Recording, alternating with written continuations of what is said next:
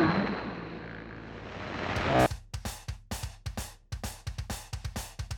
Lo-Fi Palestine, Hipsville AD teaming up again. Michael Pickering here with our good friend Gregory Day, a writer, director, bookseller, and the voice behind Hipsville AD, the fanatical sect of god of subcultures and fervent ramblings of all breed of cinematic pleasures. Gregory Day, happy holidays, my friend. How you doing out there? What you got going on? What you doing for hol- what do what do Hipsville AD and you do for holidays? I'm feeling jolly, man. Thanks for having me on the show again, as usual. Um, what does Hipsville AD do during the holidays? That's a good question. Uh, throw back a bunch of suds and watch some uh, some flicks. That's what we do here here at uh, Hipsville. Um, so I'm here today to introduce to you a top ten Christmas films uh, list for you, and we're gonna do this Hipsville style. Yeah, I'm gonna I'm gonna talk about that in just a second too. All right, why don't we jump right into number 10? Yeah, number 10, we're starting off with a really underrated uh, crime thriller from the 1970s called The Silent Partner from 1978, starring Elliott Gould and Christopher Plummer. Uh, this is a tale of a of a uh, a bank clerk who's working, uh, you know, in a mall bank, and he's tr- trying to think about how he's going to scheme um, some cash out of the bank when he realizes there's a Santa Claus working in the mall who's been scoping out the joint. And then finally, when the Santa Claus goes and pulls his his bank robbery, he skims a little off the top while um, uh, during during the robbery. And so once the once Christopher Plummer, who plays the robber, figures this out, that he is ri- basically ripped him off, who was ripping off the bank, uh, decides he's going to make this guy's life a living hell. And now we get this uh, one of the great crime th- Christmas thrillers. Uh, it kind of veers into horror, some really nasty moments in this film as uh, Plummer terrorizes uh, Elliott Gould. But uh, yeah, this is a great. Great introduction into alternative Christmas movies. Alternative Christmas movies is, is is surely right, but this one, this one, like it starts off. So for listeners out there, I'm I'm I'm queuing up the trailers. I'm ready to go. I'm like, yeah, Gregory Day got some Christmas flicks for me, and then starts off and Santa Claus is running with a gun and shooting people at a mall, and I'm like, oh, here we go. I was like, all right, 1970s, I get this, I get this, but this definitely like gave me suspense thriller Christmas killer story, and uh, like so I, I separate like suspense thriller from horror. Mhm. Like they can be overlapping, sure, but not all suspense thriller is horror. And like this one was kind of like gripping and suspenseful, and I like the creepy person on the phone and uh, the silent partner. I was like. I was like, oh, this would give me so much anxiety. I was like, this is not the right Christmas movie for me because I get so much anxiety already from Christmas, Mhm. so I don't need this. Um, but it did look good, and I always like a little throwback to the '70s. There was so much goodness coming out there that we just we don't even think about anymore. Oh yeah. All right, and what we got for coming in at number nine? Yeah, number nine, uh, eight, and seven are kind of my little trio of films that, uh, to me, best illustrate the circus of Christmas time. Um, and so we're starting off with uh, Day of the Beast at number nine from 1995. This is a film that we've talked about before on this show. I thought Um, so. Yes, yeah, yes. It's like a Spanish action horror comedy about a priest who teams up with a heavy metal record store clerk and a sham TV occultist uh, as they try to chase down all these uh, weird threads of evidence that the Antichrist is going to be born on Christmas Eve.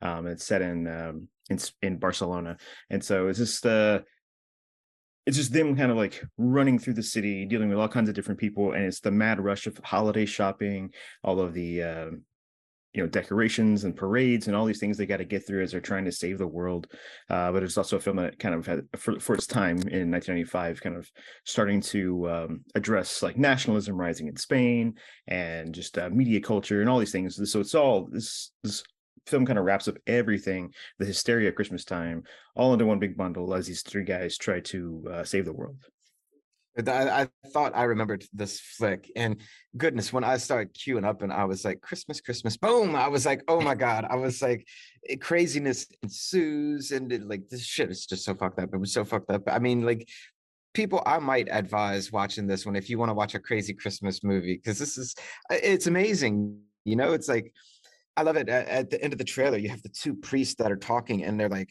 oh can can we do this? Can we bear the weight of the cross? And it's like yes we can bear the weight of a cross. And then boom a huge cross just comes down and slams and kills the priest and the other one's Yeah. just looking at him it's like well, i guess i can bear the weight of the cross you know and it's just like like it's like damn. I was like, Yeah. it was so 90s. I miss the 90s, or or I think I do.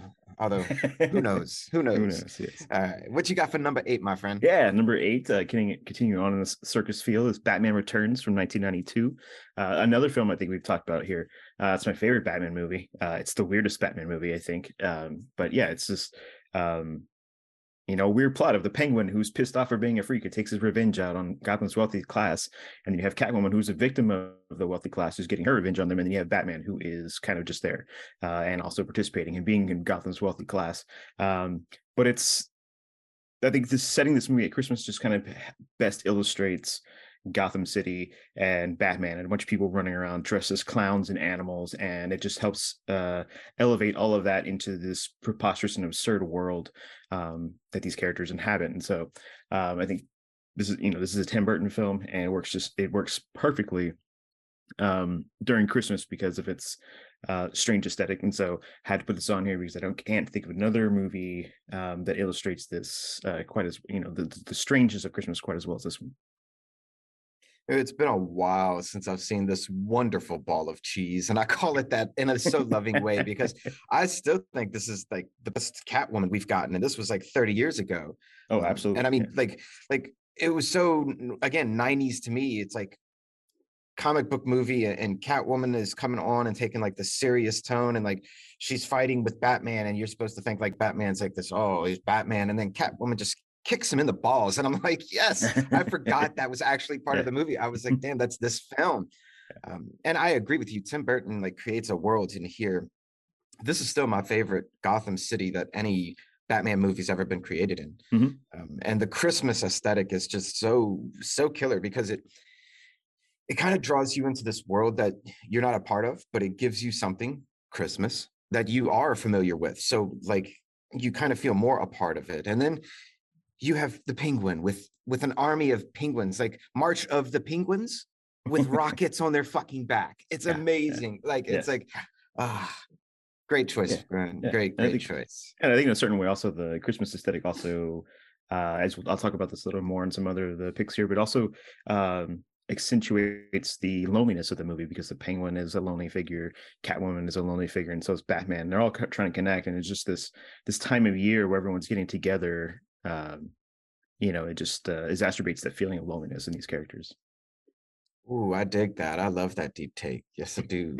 Um, because I I see a common theme amongst your picks is that Christmas is all, not all jolly holly holly for everyone. Um, we'll talk about that later.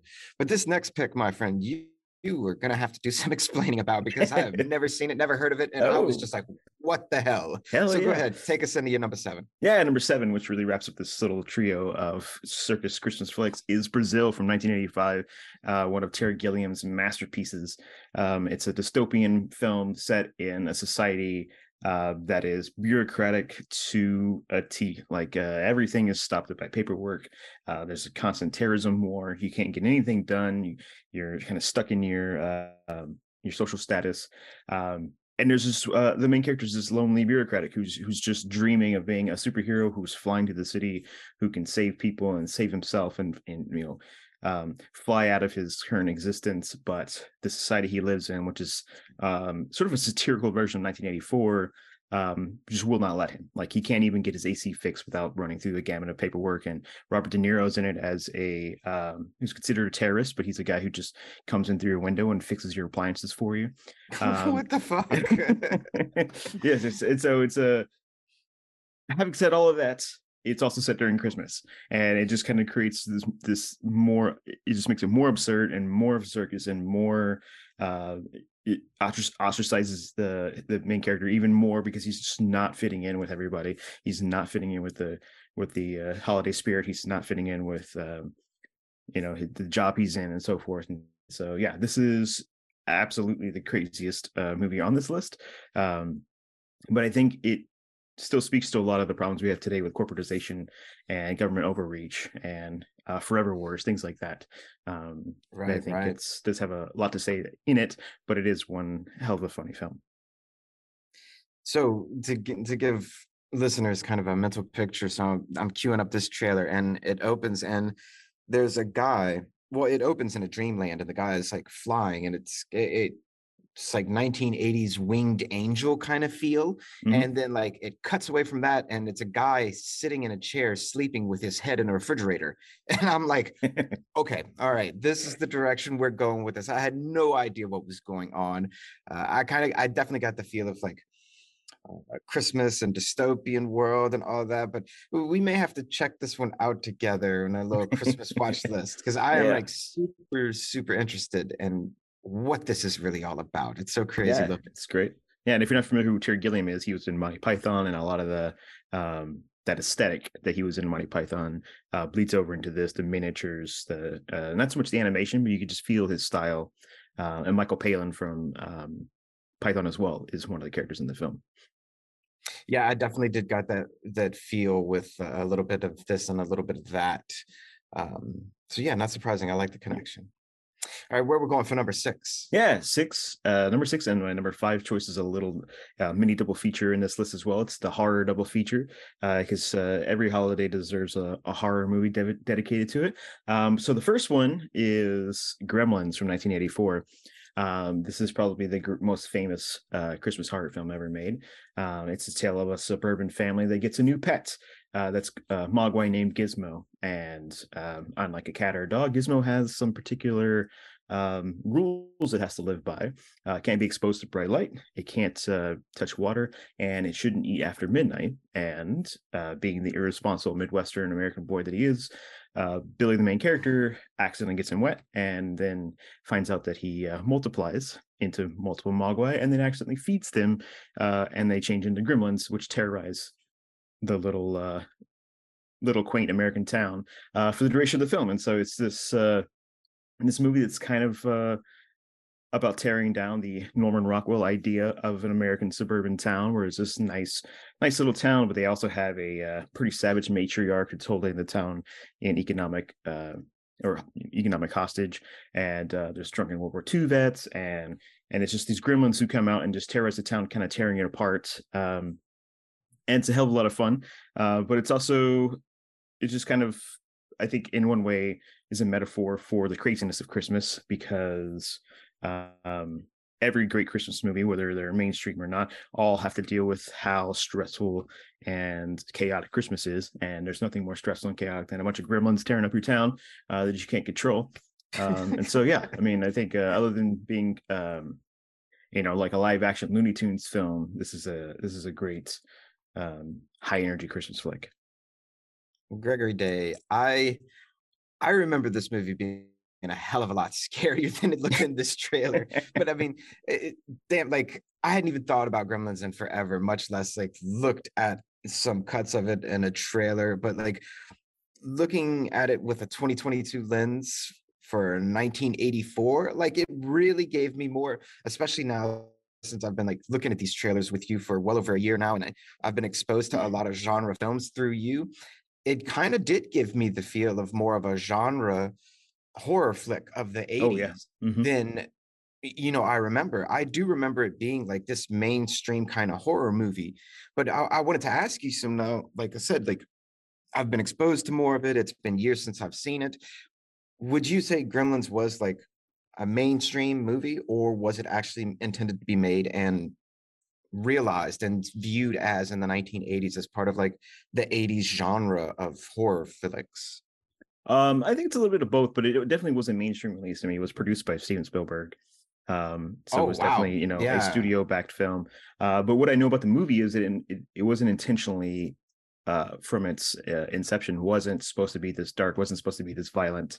Uh, I mean, it's still it's still PG, um is it really yes well to get Damn. into like at that time there was there was only pg and then there was r and so it wasn't oh. yes it wasn't until after this film and a few other films uh, that were pushing the buttons of the rating system that they invented the pg-13 rating but um but it, of course the director joe dante who did the howling and he did uh the burbs later on i mean he's just very famous for making these kind of comedic subversive americana kind of films and so when he gets involved in this film it's where it really takes on a different um, tone and then he brings in the the horror elements of the puppets and um, and it, you know if you've never seen this film watch it if you're if you're used to cgi uh creating a million little creatures on screen check this out. The Gremlins are every single one of them are practical. Uh, they're all puppets, and it takes like five people to operate one gremlin at a time, and so uh, it's just a huge production um, to think about how many gremlins in this film and how many people it took to to pull all of this off. So. Um, yeah, so I would say this is a you know it was a smash hit when it came out. So this is a mainstream Christmas horror film that was a success when it came out in the eighties. that's so crazy to me because I do remember it being huge, and I had no mm-hmm. idea it was uh, Steven Spielberg who produced it.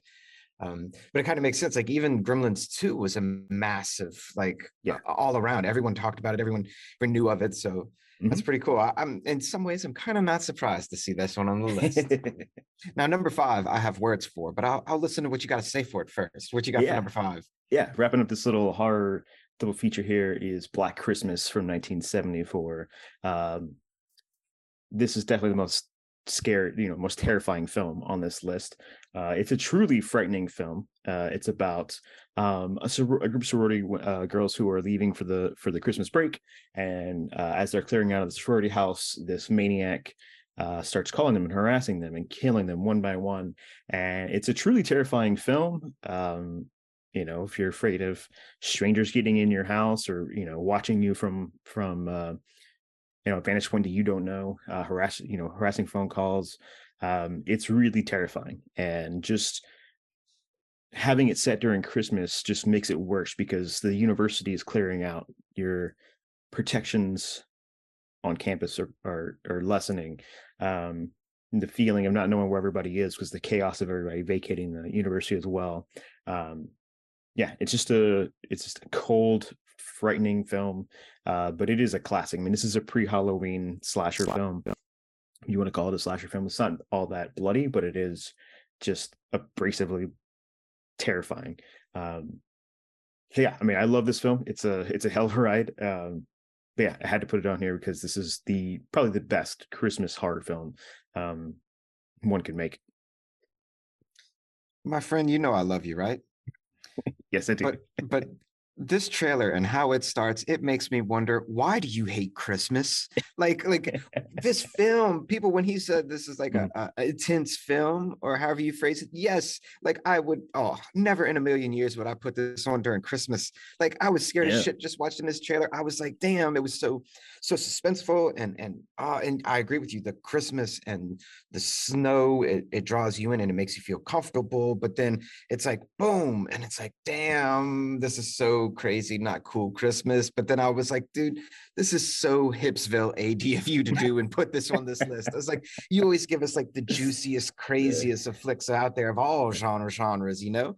Mm-hmm. Um, and I loved the way this this trailer ended. So like it, it fades to black and I have some words of like actors, actresses, and then a voice comes on and it says, if this movie doesn't make your skin crawl, it's on too tight and I'm just like, oh, oh, I was like, who says that? I was like, oh, Christmas, man. Uh, yes, indeed. A good, good choice. Good choice. Uh, again, not surprised, although I've never heard of this, and it does seem scary as hell. Yeah, yeah. All right, why don't you take us into your number four? Yeah, my number four movie, even though it's probably not the uh, obvious choice for a lot of folks. I think it's the most straightforward Christmas movie on this list. Uh, it's Tokyo Godfathers from 2003. Um, it's a wonderful anime film from director Satoshi Kon, who did uh, Perfect Blue and Paprika, which are films known for like these mind-bending, reality-bending kind of uh, anime features. But this one is pretty straightforward. Um, it's about three people who are experiencing homelessness and they find uh, a, an abandoned baby on Christmas Eve and they are going to try to figure out who the parents are of this baby and get it get it back to them. Um, and so it's kind of in that tradition of, of holiday films where it's like a screwball comedy at times, mixes in high drama with the characters and a little bit of social realism um, into this thing where uh, it's very clear these are outcasts uh, from society um, being that they are homeless and each of them have different uh, backstories and values and and you know each of the scenarios kind of brings up their own um, you know regrets and feelings and all that stuff but it is an adventure film. They have to get across tokyo as they're trying to figure out what to do with this baby. Otherwise uh, these three these three uh, individuals they don't know what to do with the baby. They can't raise a baby on the streets and so they're really trying to make an effort um, so it's a real fun movie. It's a lot, a lot of laugh out loud uh, moments um, but it's a real tearjerker at times but um, i think coming from a director who's famous for doing these like kind of wild um, reality bending films this is just like a straight drama uh, or a straight comedy. It doesn't have any real like strange realities to it or anything like that and so um, if I had to pick one film on this list that would kind of be the most mainstream feeling of a of, of any Christmas uh, film, this would be it. Yeah, I know of this movie really well. Um, it is super well known in anime circles, and you know, I watch anime, and like 2003, this was definitely in my wheelhouse. Of I had just started a few years before, and I was still watching it actively but I've never, for whatever reason, never checked it out. So I got to say, I like, I'm gonna put this on this Christmas. I'm gonna find it yeah. um, somewhere. I'm sure it's probably on Hulu or Crunchyroll or something like that. But I mean, you literally have like at one point the the characters they, they're saying they're like look we're three bums we can't even take care of ourselves yeah and and it's like you know it has pictures of them drinking and stuff like that but then at the end of it there's like they are trying to get across tokyo to save this baby. And it's like, you're right. That is such a Christmas thing.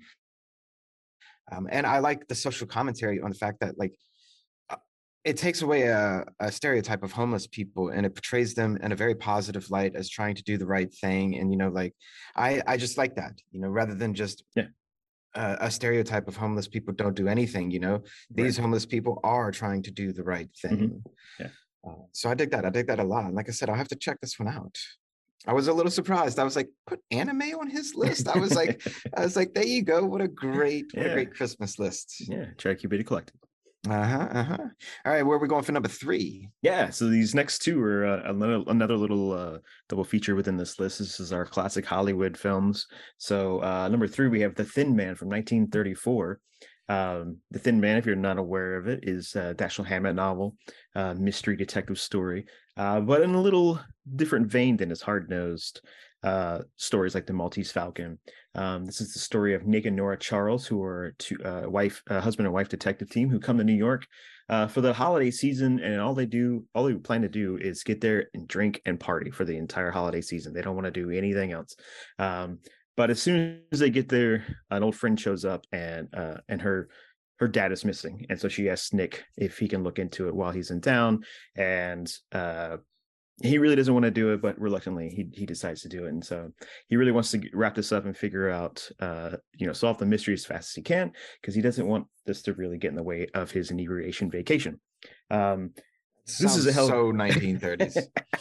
yeah, this is a hell of a, a, smart film. It's, I mean, if you're looking for uh, movies, if you're into movies uh, like Knives Out and stuff like that, that are that are kind of coming back around, um, The Thin Man is a perfect example of just your kind of witty, quick-witted um, Hollywood film. The mystery isn't too heavy, and uh, yeah, I just it, I love the feeling of it, feeling of it because it's it's a different take on Christmas because it's not just uh, about coming together and family and giving presents. It's the the this married couple who are coming to town to just fuck off for the whole holiday period and just enjoy themselves.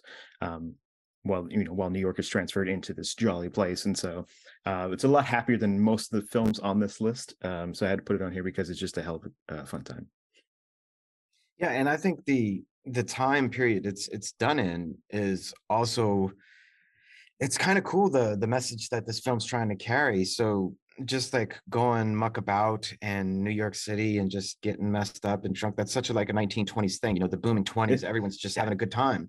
But the 1930s, well, 1930s things are changing, right? You know, mm-hmm. 1930s you have the Great Depression coming on, and like even though that's taking place, and a lot of horrible stuff's going on around the world at that same time they're still like making this movie about going to the New York and New York was like putting all the Christmas decorations out and like, you know, we're just gonna have a good time and spike the punch and everything's perfect. And it's like 1934, not everything was perfect. Most things were not perfect in the world in 1934. Yeah. Uh, so like the idea that someone comes into your your plans of a perfect world and just screws it up because real life happens you know someone mm. in their family goes missing shit happens you know life changes and then i like the uh i guess you would call it special effect at the end of the trailer where the character actually physically walks into the book and disappears. Oh, yeah. I was like, wow. I was like, that's, and I mean, it's just like a cut frame, you know, Mhm. just like fading in, but it's a really good splice job of like old film in order to get that effect to, to, Yeah, to take place. and I think that's Um, only in the trailer. I don't I don't recall that actually being in the film. Oh, the, what a waste then. Yeah. Um, well, maybe it was just too hard to replicate on a whole bunch of Mm. Yeah. films. They only did it for that one trailer just to kind of draw people in. Because I could imagine the kind of work that would go into that. Having Mhm. having worked splicing old film together to make movie reels, like it could be a bit of a pain in the ass. Yeah, yeah. So that would have taken a lot of work. yeah. I dig it. I dig it. I would say just to elaborate on the like the time frame this film came out. A lot of American films of the early 30s, released for the first half of that decade, were really aimed at escapism and you know comedy and adventure and things to to take the moviegoer out of their you know their economic situation, out of the out of um the way the world was with the depression. So a lot of these screwball comedies, um, these fast paced um, movies were what they were producing at the time. Um, obviously, as the decade carried on, we got involved in the war, and so that's when movies started to to halt production or get more serious. And so, um, The Thin Man is very indicative of the of its time period. Yeah, and you said this was the same person who did the um the Maltese Falcon. Yeah, well, the uh, Dashiell Hammett wrote the novel, so he wrote the. Oh, okay, Falcon, okay, he I wrote. Red Harvest, Thin Man. Uh, most of his most of his work were like these hard nosed detective stories, very serious detective stories. But the Thin Man is much much lighter in tone. Yeah, I, when they were sitting around the the dinner table and he was like, "I know who the murderer Yes. is," I was suddenly I got the I got the vibe of it was Professor Plum with the candlestick Yes. in the in the cupboard or whatever. You know, I was yeah, like, "Is yeah. this where Clue came from?" I was like, "I could see it." It's more uh the characters in this are more important than the mystery. Right, right, right. I like that. I like that. And this is one of your oldest picks, I might add, Mhm. too, 1934. I Yeah. really dig the old movies for for one thing in particular. Like I can't watch old movies for the most part, but Mhm. I do like seeing clips of them and things like this and watching trailers because it's like a true visual time capsule of history Oh yeah. like like we read so many history books and like like in undergraduate my minor was in classical civilizations and it was like ancient greece uh, was like my big thing and uh, like we have so much literature about ancient greece that was written 2000 years ago but it's like what did the people actually look like you know Mm. what how did they interact we have no idea we just guess but old movies like we get to see like what people were doing 100 years ago we get to listen to their voices see what they sounded like how they phrased things what they thought was appropriate versus inappropriate so i Yeah. love old movies for that because they are Mhm. true like history time capsules for us Yeah. Same. Oh yeah, I always dig whenever you bring in something old school. Maybe maybe one day you do a list of like your 10 favorite oldest movies pre 1930. I don't know how many there are, but it would be interesting. It'd be Yeah, interesting. yeah. All right, what you got for number two? Yeah, number two, uh, wrapping up this little classic Hollywood double feature is um, All That Heaven Allows from 1955. Um, if you only know me through my blog or my presence on uh, these top 10 lists, uh, it, it will probably be a surprise to you that I'm a huge fan of melodramas and rom- uh, romantic films of a certain kind. Um, I It is specifically love- complete surprise, by the way. I really love like lonely romantic films um, that have like a societal oppression angle to them. I just I love it when um, filmmakers from all around the world create these films um, that really show how much our societal structure, um, our norms that we create in these societies really get in the way of our happiness. And um, one of the best filmmakers to ever do that was Douglas Sirk, uh, a German filmmaker who migrated the, to the States during the war. And in the 50s, he created uh, a number of really great melodramas, and this is his best one. Um, each of the films I picked for this list, I tried to make all the, the plot had all focus around Christmas, and this is the only one that doesn't quite take place completely around Christmas, but the second half of the filming of the film takes place during the fall and into winter and Christmas time. So, uh, majority of it does, uh, or most of it does have the, feeling of, of the time of year. Uh, but it's about a a, a, a middle-aged widower who falls in love with her gardener, who is half her age, and they start a romance. And Rock Hudson plays the gardener, and they're really getting along. But once she decides to let the world know about her romance with this young man, she's completely ostracized from her friend group. Her adult kids uh, don't want her to remarry a man of that age. They'd rather her sit at home and, you know, um, not continue to grow as a person, not to exist anymore. And basically, the society, this American society of the 1950s, won't allow her to continue her life after the passing of her husband. Um, it's got wonderful metaphoric uh, metaphorical images in this film, uh, specifically when her kids buy her a TV. They'd rather have her sitting at home watching TV all day as opposed to living her life with this young man. And uh, there's a, a, scene of the the salesman pitching to her the TV, and the camera pushes in, and you see her reflection in the TV as sort of this uh, prison of her being stuck inside this great this, shot. Yes, this these four uh four walls of the TV and and um yeah, it's a beautiful Technicolor film and it's just uh you know when it came out it could be called like a weepy or a women's film, but it is so good. Um, even for all of its artifice because it's like a, a Hollywood studio production. Um, yeah, this is a great film to watch during Christmas. Uh, you know, a lot of snowy atmosphere and a lot of high emotions. Um, and yeah, so if you've never seen this film, like I can't recommend it enough. So I had not seen this one, uh, but a 1950s widow getting getting pushback about remarrying after her husband died and and said at Christmas and you know where do you think you just people should be happy during Christmas and all of her friends and kids should be happy that she found someone new. But no, because we're in the 1950s and everyone's misogynistic assholes. and it's like, I was like, yeah, this is so messed up, but this is so 1950s America. And and yeah. again, I love older movies for this. They're a time capsule in history to show us just what kind of assholes we've been to each other. Um, and please tell me, though, spoil this for me. Does this have a happy mm. ending? Mm-hmm. I want to know. It has a Never mind. Don't answer. Don't answer. Say, uh, ah, ambiguously happy ending. okay. Okay. That's it. Doesn't have a. It doesn't have a downer ending. I'll say that. Okay. Okay. Yeah. yeah, yeah. Right. I was just like, but also I, I was like wondering. You know, I was I was watching the trailer and and by this, you know, after all the other films that because for listeners, I watch them in order from number 10 to number one. So I've been watching like all these crazy Christmas flicks. And then this film comes on and it seems just like a normal 1950s movie and i'm i'm really wondering all the way through i'm like where's the axe murder? I'm like when is someone's head getting chopped off? But it never came and, and i was like what a twist what a yeah. what a curveball. I was like Gregory Day what are you doing?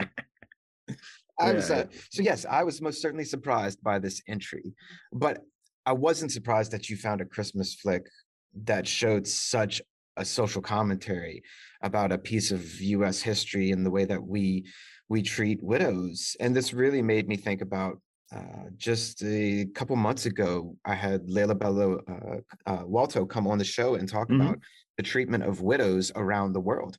And we did touch on, uh, we didn't focus on the United States, but we did talk about how even widows today in the US still feel this kind of pressure in some communities not to remarry. Like they're viewed in a very specific way and they're discriminated against, they're marginalized. And this film kind of shows roots of where that came from. And it's been around for a very long time. And it, what a horrible time of year, too, to try and put someone in that box TV prison, right? During Christmas. Yeah. yeah. So I was I was very interested by this pick for sure, for sure. Good choice. All right. And where do you have coming in at number one, your top Christmas flick?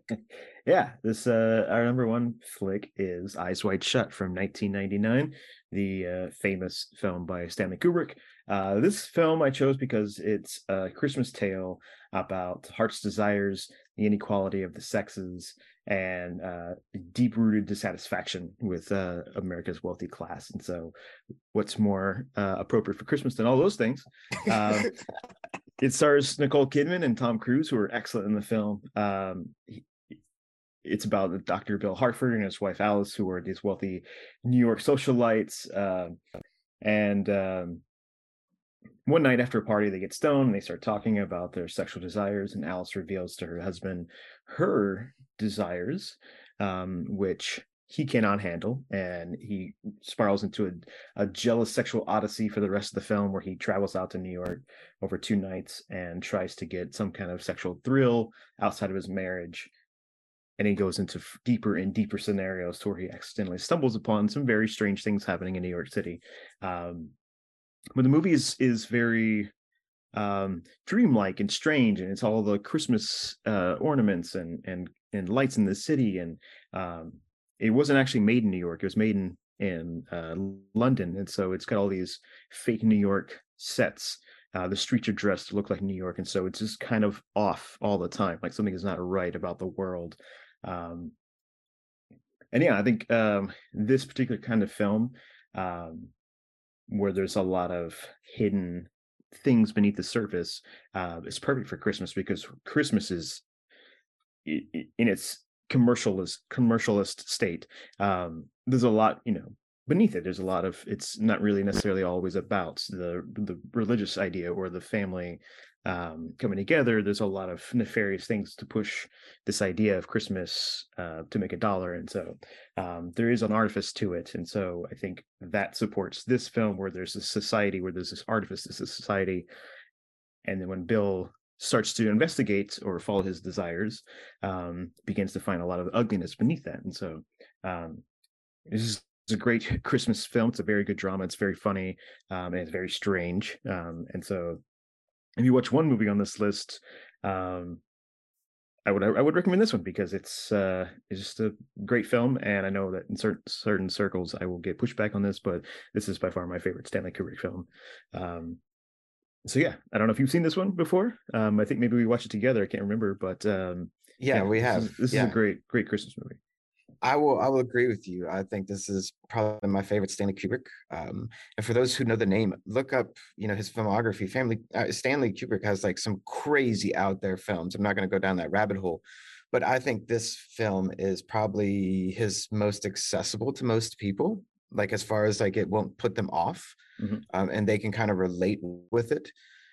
But this film is crazy, and I don't want to go too much into it rather than what you already said because I do think even though this is 23 years old, I think a lot of people would still watch this and connect with it. I don't think it's dated at all, really. Um, Agreed. I think the messages still play exceptionally well.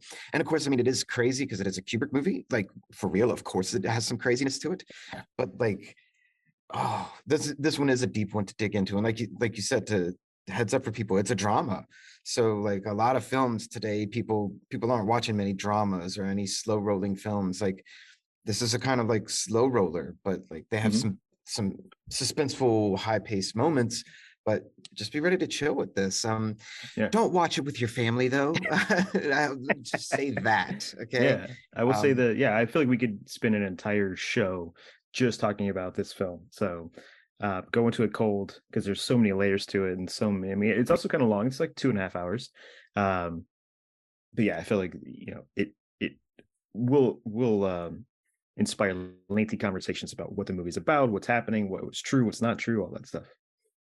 Yeah, I, I love this pick, and I think it is a perfect pick to top off Gregory Day's top 10 Christmas flicks. This is so hipster AD of a list. I love it. And the fact that you got this one as number one, I think it's a great choice. Great choice. Thank you. But let's jump into our Q&A sections, my friend. And the first one, the easy one, the one you always know coming. You know, why'd you pick this list? Yeah, uh, I mean, I've tried to come here to present a, a, kind of a normal list. This is we do Halloween. Uh, there's not much of a Thanksgiving we could do. Um, but why not do Christmas? We haven't done Christmas list, and it was kind of challenging to try to to find Christmas films uh, to present that also fit, um, you know, what I do in my blog. Um, right, right. So yeah, I wanted to uh, be able to explore that and kind of um, go through the gamut of different Christmas films and not just do ten classic films because they're all kind of so similar. Um, the Hollywood, you know, typical Christmas movie. Um, and so yeah, I want to try to a wide variety and maybe uh, turn to folks on who are listening to some uh, alternative Christmas movies, if you will. Right, because everyone just watches the same old Christmas shit every single year. like all the, you know, they're like, oh, 24 hours of this. And I'm like, no, no, veto that shit, yes. you know? Yeah. So yeah. why not put on Gremlins this Yeah. Here for the children. Um, if they're really small, don't. But you know, if they're like little teenagers, introduce them to Gremlins. Yes, Yeah. yes. All right. And what about a few runners up? Do you have anything that was like it just couldn't make the list? Yeah, yeah. Well, I mean, one is the Tales from the Crypt movie from 1972. I didn't put it on here. Oh my goodness, I couldn't believe.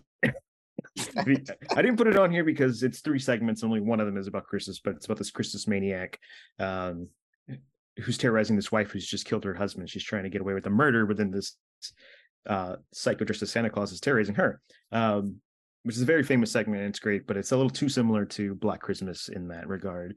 Um, but the big movie I couldn't fit on this list is The Lion in Winter from 1968, um, starring Peter O'Toole and Katharine Hepburn as Henry II and his estranged queen, uh, Eleanor of Aquitaine. And he lets her out of prison for the Christmas season, and all hell breaks loose in this truly like masterpiece of, of family drama um, centered around the royal family at the time. And so, um, this is the probably the best dysfunctional family film I think I can ever imagine. With just the fact that it's the it's the royals during Christmas bickering, and that verbal sparring is is always on the cusp of, of spilling um, into violence. Uh, this is just an, an exceptionally great film. Nice choices. I hadn't heard about that one. Ooh, yeah. Um, but the other one for sure. Would uh, name it again? What was your first choice? well, the first choice was uh, the Tales from the Crypt movie. Yes, that's it. 72. And I wanted to tell you, I I honestly think now because I hadn't thought about Tales from the Crypt in forever. And for for any of you listeners who don't know what Tales of the Crypt is, like it's an old TV show. Um, Google it, you'll see. Yeah. But now thinking about it for the first time in a very long time, being forced to watch that stuff as a kid is probably why I don't like horror movies. like really, being way too young to watch Tales Yeah. from the Crypt and being Yeah. shown Tales from the Crypt by Mhm. older brother, horrible human being um, or as you like to say, Yeah. a good person for exposing me to the materials. Yeah, yeah. whatever. there's the there's the film the 70s film where this santa claus segment is in and Right. then when the tv show came out in the 90s i think it's in the first five episodes or so they redid the santa claus episode yeah, they Um, did. yeah That's crazy, crazy. I hadn't thought about that forever. All right, next question. Next question.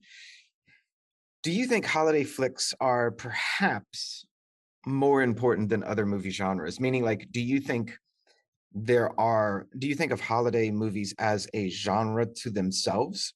Or do you think that, you know, Christmas flicks just appear in all kinds of genres everywhere? Um well i guess so to answer your first question no i don't think they're more important than other genres of film um but i do think that at least christmas is its own genre um at least from a production standpoint because uh if we think about holidays and their relationships to movie making, we don't really get a lot of Halloween movies coming out. Maybe because there is a movie called Halloween, a franchise called Halloween, but most horror films come out around that time. Um, but a lot of films go into production with the idea of being a Christmas movie. So I would say it, it is its own genre to an extent. Um, but you can make anything, any genre of movie set at Christmas or have Christmas um, as the backdrop to, you know, to um, prop up the emotions of the story or the setting or whatever you want it to do to support it. Um, so I think any genre can can squeeze in, or you know, Christmas can squeeze in any genre, but um, but I don't think a holiday genre is more important than you know our staple genres. Gotcha, gotcha. Yeah, I, I get into some pretty famous arguments in the past, uh, not in recently, and thank goodness, because Yeah. who cares? They're movies. Yes. But uh, about, you know, is this movie a Christmas movie or is it a movie with just Christmas in it? And and there's a Mhm. pretty famous argument, and we're going to go into some rapid fire questions for you. And um, I'm going to start off with that one. Um, the Mhm. famous controversial question of is Die Hard a Christmas movie or not? No. Ah, good answer. Correct. I will Are say a that. Oh no, go ahead. Go ahead. Are you a fan of The Grinch? No. What about the remake with Jim Carrey? No. Um, yes or no to this one? Chevy Chase and Christmas Vacation. No. Are you down with Tim Allen as Santa Claus movies? No. Uh, What about the movie Elf? No. It took you a second on that one. It was like, all right, all right. And it is Edward Scissorhands a Christmas movie or just a fucked up movie? It's just a fucked up movie. Um, to elaborate on like the entire list that I made, and I think it relates to Edward Scissorhands in a way, is I wanted Christmas to be an important part of it, which is why I don't think Die Hard is a Christmas movie. It's just set during Christmas, but Christmas doesn't really affect the movie all that much. Right, uh, right. Doesn't, doesn't support the emotions of the movie. Um, and so forth. And but with Edward Scissorhands, there's different seasons in that movie, so I don't consider it a Christmas movie because it does have summer scenes and Halloween scenes and in the winter and Christmas scenes. So um, I don't consider films like that to be Christmas movies either. Yeah, yeah. There's uh Edward Scissorhand is just so crazy. I can't watch it. I like I can't go back and watch it. I can't. Yeah. Um, and that's Tim Burton, isn't it? It is, yeah. Yeah, it's a craziness. And Die Hard is not a Christmas movie, people. If anyone tells you this Christmas that Die Hard's a Christmas movie, just look at him and snub your nose and walk away. don't don't engage it. No need to. Right. And you can cite us as your source. All right. And one last question for you, the one we always come back to. Why is this list specifically important to you? And why should other people view this list as important as well? Take it away. Yeah, I think uh, what's important to me is I think you can you can uh, gauge from this list that I'm not a particular fan of of Christmas movies. Uh, the, you know, the popular Christmas films, the the films that perpetuate, um, you know, creates shopping and and stressful family antics, and all those sorts of things. Um, but I do love movies set during Christmas that use it for a purpose uh, as a storytelling tool. Um, and so, yeah, that's the point of this list. Um, and so, a lot of these films I love on this list, um, and they use Christmas very well. Uh, but why should other people view this list as important? You know, like I like I just said, like you know, you don't need to watch A Wonderful Life a hundred times. You don't need to see a Christmas story a hundred times. So, uh, turn yourself on to something new, and uh, there might you know might unlock many other doors to many other wild Christmas movies that we didn't even talk about um, in your life. Oh, and another good thing too, like you want a way to get your relatives to leave your house? Put on one of these. Put on Black Christmas and see what Yeah. they say, you know? Put on Gremlins. Well, they might like Gremlins, but there's some other Yeah. good juicy ones that you hear. You could just be like, you know what, Yeah. leave. Oh, start with Eyes Wide Shut. oh, the one I said don't watch with family. yeah, yeah, that's a, that is a good point. Start with that one. well, Gregory Day, before you take off, my friend, why don't you tell the good people at home listening what you got going on lately on the interwebs with Hipsville AD? Yeah, uh, keep your eyes peeled. We're gonna have a couple uh, couple posts going up here pretty soon in the in the coming weeks about uh, one of America's great independent filmmakers who um supported himself by making genre movies as an actor. So uh, look out for a couple. I won't spoil it, but look up look out for a couple of those. You can compare and contrast their acting career and their directing career. And uh, you can find me at bad.dateup.substack.com and you can find me at Hipsville AD on Instagram. Excellent. Thank you so much for coming on, my friend, as always. Yeah, thanks for having me. And that is Hipsville AD's top 10 list. Check out our friend Gregory Day online. Follow him at Hipsville AD everywhere. And check us both out on Instagram to get your local lo-fi and Hipsville AD updates. Always remember that lo-fi poli is more than just me. It's the we that we be. Talk to you soon, lo-fi listeners. Pickering and Day signing off. Good night, everyone.